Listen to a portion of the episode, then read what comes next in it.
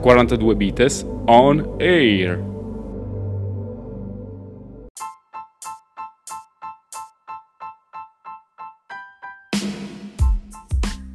I tweet di Trump influenzano il mercato. Incredibile ma vero. JP Morgan Chase, la più grande banca americana, ha istituito l'indice che misura l'impatto dell'attività su Twitter del presidente. Risultato? Le borse sono molto più volatili quando Trump è attivo. Le interferenze dei suoi tweet, spesso improvvisati o morali, un tempo sporadiche, sono diventate infatti massicce quotidiane man mano che Donald ha intensificato la produzione di tweet, scegliendo come cavalli di battaglia gli attacchi alla Cina sul commercio oppure la minaccia di penalizzare quei dazi paesi avversari, ma anche alleati come Francia, Germania e Messico.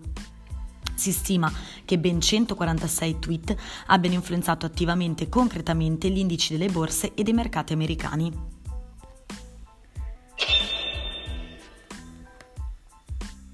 5G Huawei, perché tutti lo temono? Il 5G, cioè le reti mobili di quinta generazione del nuovo web, faranno fare un balzo alla velocità di connessione non solo degli smartphone, ma anche dei dispositivi della casa connessa, auto, smart city, droni, impianti produttivi. È lo standard del futuro e guiderà l'evoluzione di Internet. Leader di questo mercato sono Huawei, Nokia ed Ericsson, ma l'azienda cinese vale da sola il 30% del mercato conosciuta principalmente per gli smartphone, grazie ai quali in pochi anni ha conquistato il secondo posto come produttore mondiale, al primo c'è Samsung e al terzo Apple, e anche in primo piano nella componentistica per le telecomunicazioni. Questo know-how digitale preoccupa molto gli Stati Uniti ed altre nazioni che non vogliono che l'azienda si occupi della gestione delle reti dove viaggiano informazioni sensibili e Donald Trump ha lanciato l'allarme, facendo pressione sugli alleati perché teme che il 5G sia il cavallo di Troia di Pechino per spiare tanti paesi.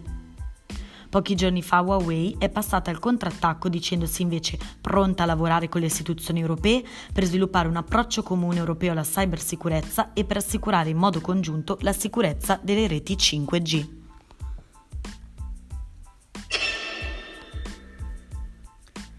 Operazione Nostalgia per Sony. Una buona notizia per i malinconici, Sony rilancia infatti il mitico Walkman, ma la cassetta è virtuale. Esattamente 40 anni fa Sony lanciò il Walkman, lo storico dispositivo che ha cambiato il modo di fruire la musica e mobilità e che ha segnato un'epoca culturale e commerciale negli anni Ottanta. Oggi arriva un'edizione limitata che riproduce virtualmente il movimento del nastro. Ciò significa che esteticamente i due modelli somigliano, ma il dispositivo non può riprodurre le tradizionali musicassette. Il movimento del nastro infatti è virtuale e riprodotto dal display HD. Il nuovo riproduttore musicale è stato lanciato dall'IFA, la fiera tecnologica in corso a Berlino, dove l'azienda nipponica ha anche presentato delle nuove cuffie con padiglione over-ear.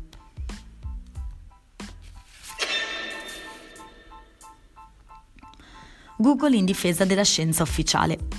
Da ottobre su Google scatterà il blocco degli annunci di trattamenti sanitari che non hanno una base scientifica consolidata e regolata. Vieterà dunque gli annunci che pubblicizzano cure mediche non approvate o ancora sperimentali con lo scopo di evitare speculazioni e proteggere la salute delle persone malate. Big G agirà quindi in questa direzione in risposta alle numerose campagne di marketing online condotte da cliniche che vendono trattamenti non ufficiali o ancora in fase di sperimentazione, speculando sulla salute dei pazienti come quelle che prevedono l'utilizzo di cellule staminali.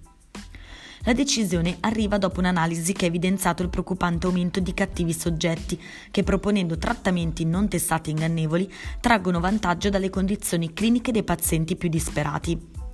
Google sottolinea che il divieto è dovuto al fatto che questi trattamenti possono condurre a risultati pericolosi, perciò ha deciso di non dare loro spazio e visibilità. Google Play Pass, di cosa si tratta? Google annuncia l'arrivo di un nuovo servizio, Play Pass appunto, la nuova prestazione in abbonamento permetterà agli utenti di accedere ai giochi e alle applicazioni presenti sullo store virtuale del colosso delle ricerche online senza avere a che fare con pubblicità o acquisti in app. Dalla fase di test del servizio, riservato a un numero limitato di utenti, emerge che l'abbonamento mensile dovrebbe costare circa 5 dollari. Maggiori informazioni su Google Play Pass potrebbero arrivare a ottobre durante un evento ufficiale organizzato dall'azienda di Mountain View.